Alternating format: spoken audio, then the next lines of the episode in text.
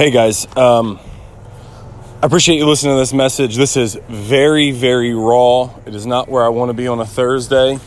Um, but I tried to get this done yesterday and struggled. I tried to get this done this morning and have struggled. And I feel like maybe I just need to say it out loud and preach it for a little bit instead of staring at my computer screen. Um, give me some feedback. So, uh, yeah, this is um, the kickoff to our new series called Self Help. Uh, give me one sec and I'll grab my notes. Um, all right, here we go. Uh, just before Jesus began his public ministry, he experiences two significant events that would shape and define his relationship with God. The story can be found at the end of Luke 3 and the beginning of Luke 4. And as you open your Bible or your app, uh, I want to encourage you to find yourself in this story because I believe one, if not all three of the temptations that Jesus faced, um, I believe you can relate to one, if not all three of the temptations that Jesus faced. And over the next several weeks, I hope we can learn how to handle them uh, the way that he did. So let's take a look at it. Sorry, I'm flipping papers. It says, when the people were when all the people were being baptized, Jesus was baptized too. And he was praying. As he was praying, heaven opened up, and the Holy Spirit descended on him in bodily form like a dove. And a voice came from heaven saying, You are my Son, whom I love, and with you I am well pleased. And we'll come back to that statement several times over the next several weeks, but it is a key thing. You are my Son, whom I love, and with you I am well pleased. Now, Jesus himself was about 30 years old when he began his ministry. And then we get a little bit of a genealogy. If you're looking at it in your Bible, there's a little bit of a genealogy there. And then it picks up in chapter 4 this way Jesus, full of the Holy Spirit, left the Jordan, that's where he was baptized, and was led by the Spirit into the wilderness, where for 40 days he was tempted by the devil. He ate nothing during those days, and at the end of them he was hungry. Makes sense. The devil said to him, If you are the Son of God, then you tell this stone to become bread. In other words, you prove you're the Son of God by what you do. Jesus answered, said, It's written, Man shall not live by bread alone. So the devil leads him up to a high place and he shows him in an instant all the kingdoms of the world. And he says to him, I will give you all of their authority and all of their splendor. It's been given to me and I can give it to anyone I want. So if you worship me, it will all be yours. In other words, you can have everything. Jesus answered and said, It is written, Worship the Lord your God and serve him only. And then verse 9 the devil led him to Jerusalem and had him stand on the highest point of the temple. If you are the Son of God, he said, then throw yourself down for him, for it is written, He will command His angels concerning you to guard you carefully. They will lift up their hands so that you won't even strike your foot against a stone. In other words, if you are the Son of God, if you are who you say you are, you prove it by your connection to Him. And Jesus answered, He said, It is said, Do not put the Lord your God to the test. When the devil had finished all the tempting, he left him in an until an opportune time. Here's what I find so interesting the three temptations of Satan are not so much just temptations of Jesus, but they're the same temptations that we face. Temptations to prove ourselves by what we can do, temptations to prove ourselves by how much we have or how much we know or how, but, how good of a plan we've created, or to prove ourselves by who we're connected to. And here's the reality we're all wired differently. We're all unique. We have different talents, we have different abilities, different passions, different interests. We're not all the same. And on one hand, that's great. It leads to diversity and beauty and design and progress. In other ways, that's frustrating because if everyone else thought the way we did, then the world might go a little bit smoother. Like everybody would know exactly what to expect from everybody else, and I think for the most part, we'd all be good. And while that might sound good for a minute or two, it's really not even worth contemplating for that long because the reality is we're all different. We see the world different. We look through different lenses. Different things excite us and different things frustrate us. What invokes passion and desire for one person bores another person to tears. What bothers one person to the to their core may not even frustrate somebody else. It doesn't take a long time living this life to realize we're not all the same. So, this morning we're kicking off a series called Self Help, where we're going to take a look at some of the different personalities that make up the world around us. Um, we're going to take a look at the temptation of Jesus, how it. Uh, we're going to take a look at the temptation of Jesus and some of the different person. Now, I need to figure out a better way to say this. We're going to take a look at Jesus and his temptation and understand how it lines up with the same temptations that we face. Because regardless of what person you are, regardless of how you're wired, um, we all need some help.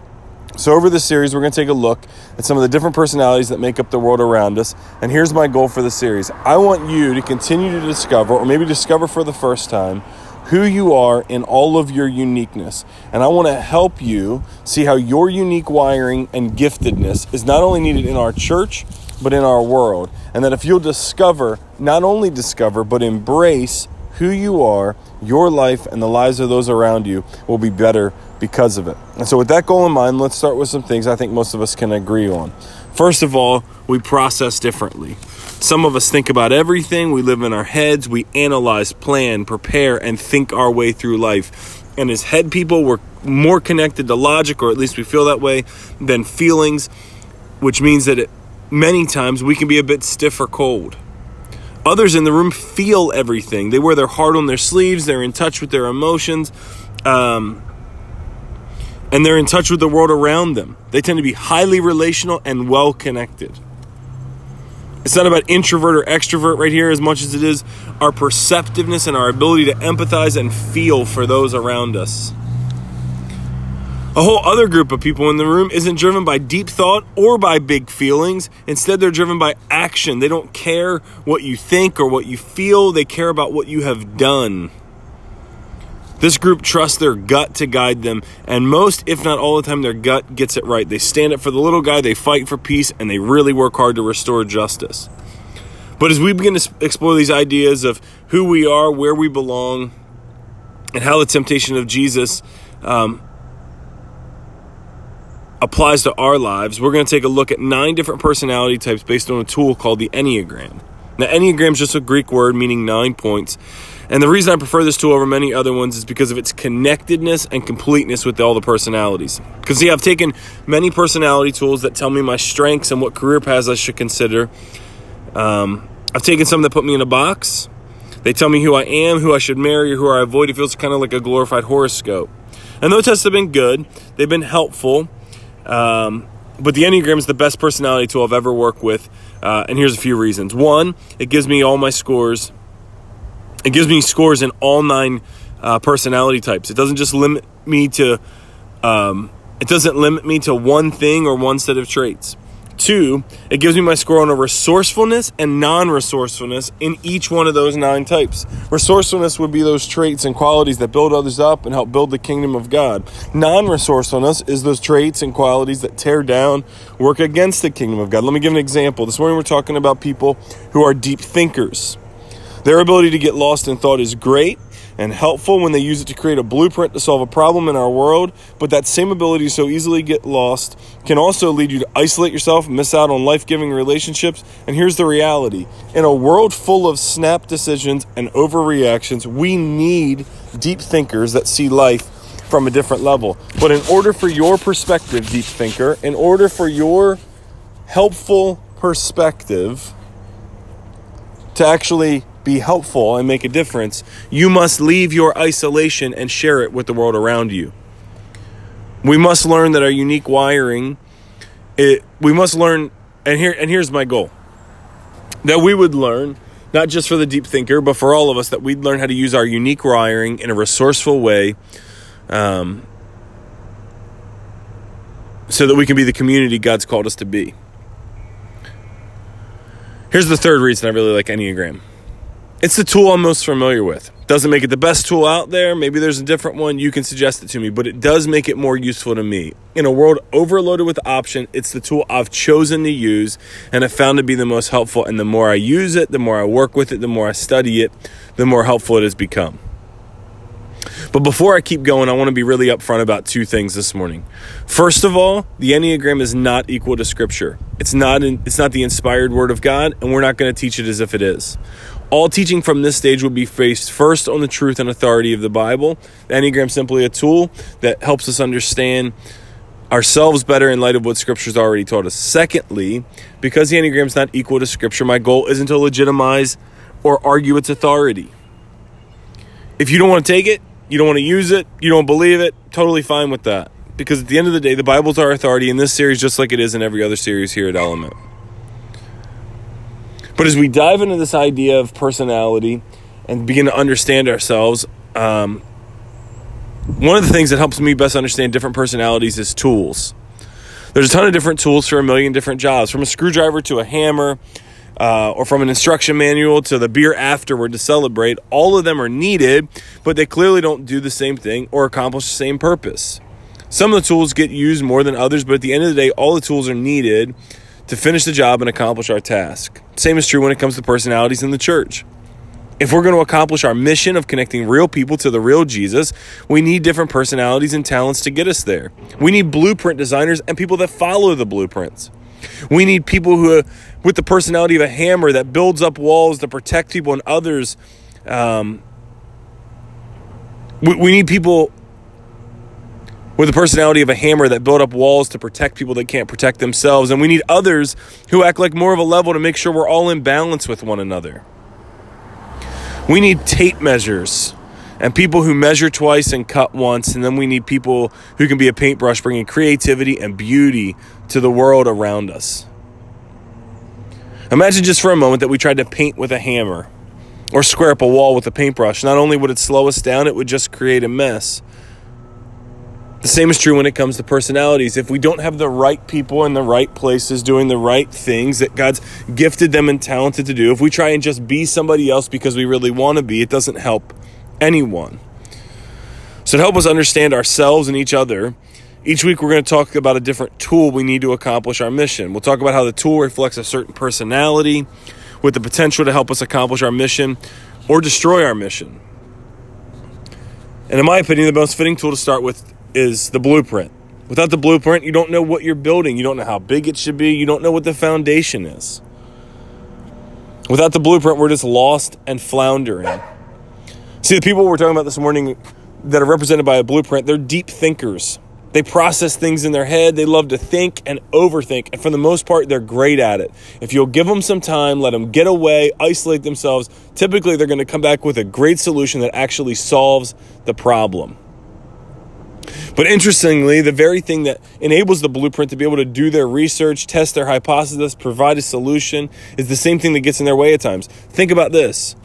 What does a deep thinker need in order to be able to think deeply? Time and space. And to a point that's good and helpful. It allows for more research and more information gathering so we can make wise decisions. But too much time and space leads to isolation and loneliness. At some point, they've got to come out of their bat cave and save Gotham. And the only way to do that is not just to think, but to engage. Hang on one sec. I'm sorry for the breaks in this. This is super choppy. I apologize.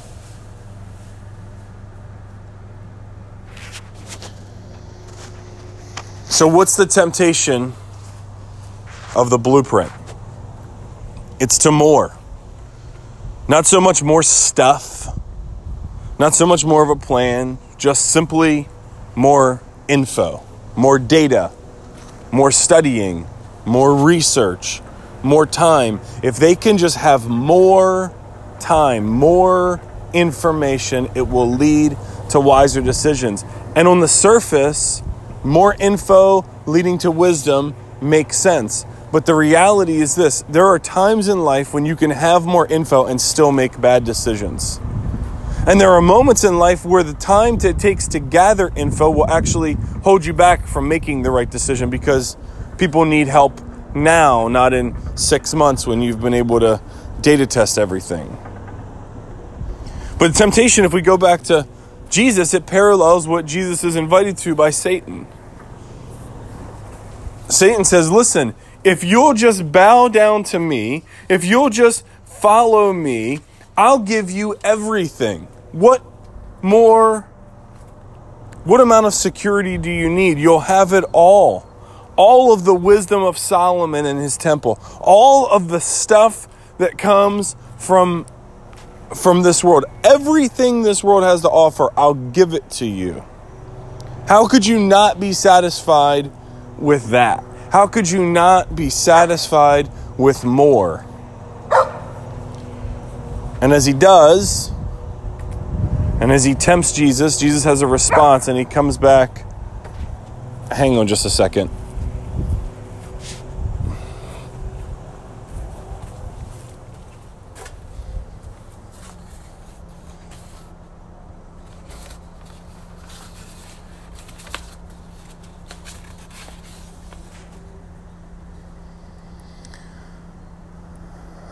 Jesus comes back and he says, You must worship the Lord your God and serve him only. Here's the reality Jesus wants us to understand. Or that Jesus understood that I think would help us. At the end of the day, we are not involved in the worship of more. There are times to gather more info, but at the end of the day, our trust is not in our information, our trust is in our relationship with our God. And Jesus doesn't just say it because he's just overly confident. Jesus says it because he had just been told by his God that he is well pleased with me. It's like God of the universe looks down at his son and knows that in some ways he's lacking. Now, that's not theologically correct, and I got to figure out how to say this, but it's like he looks down at us, sees that we're lacking at times, and if we'll allow him to, he will tell us I see your downfall, but I want you to know with you I am well pleased.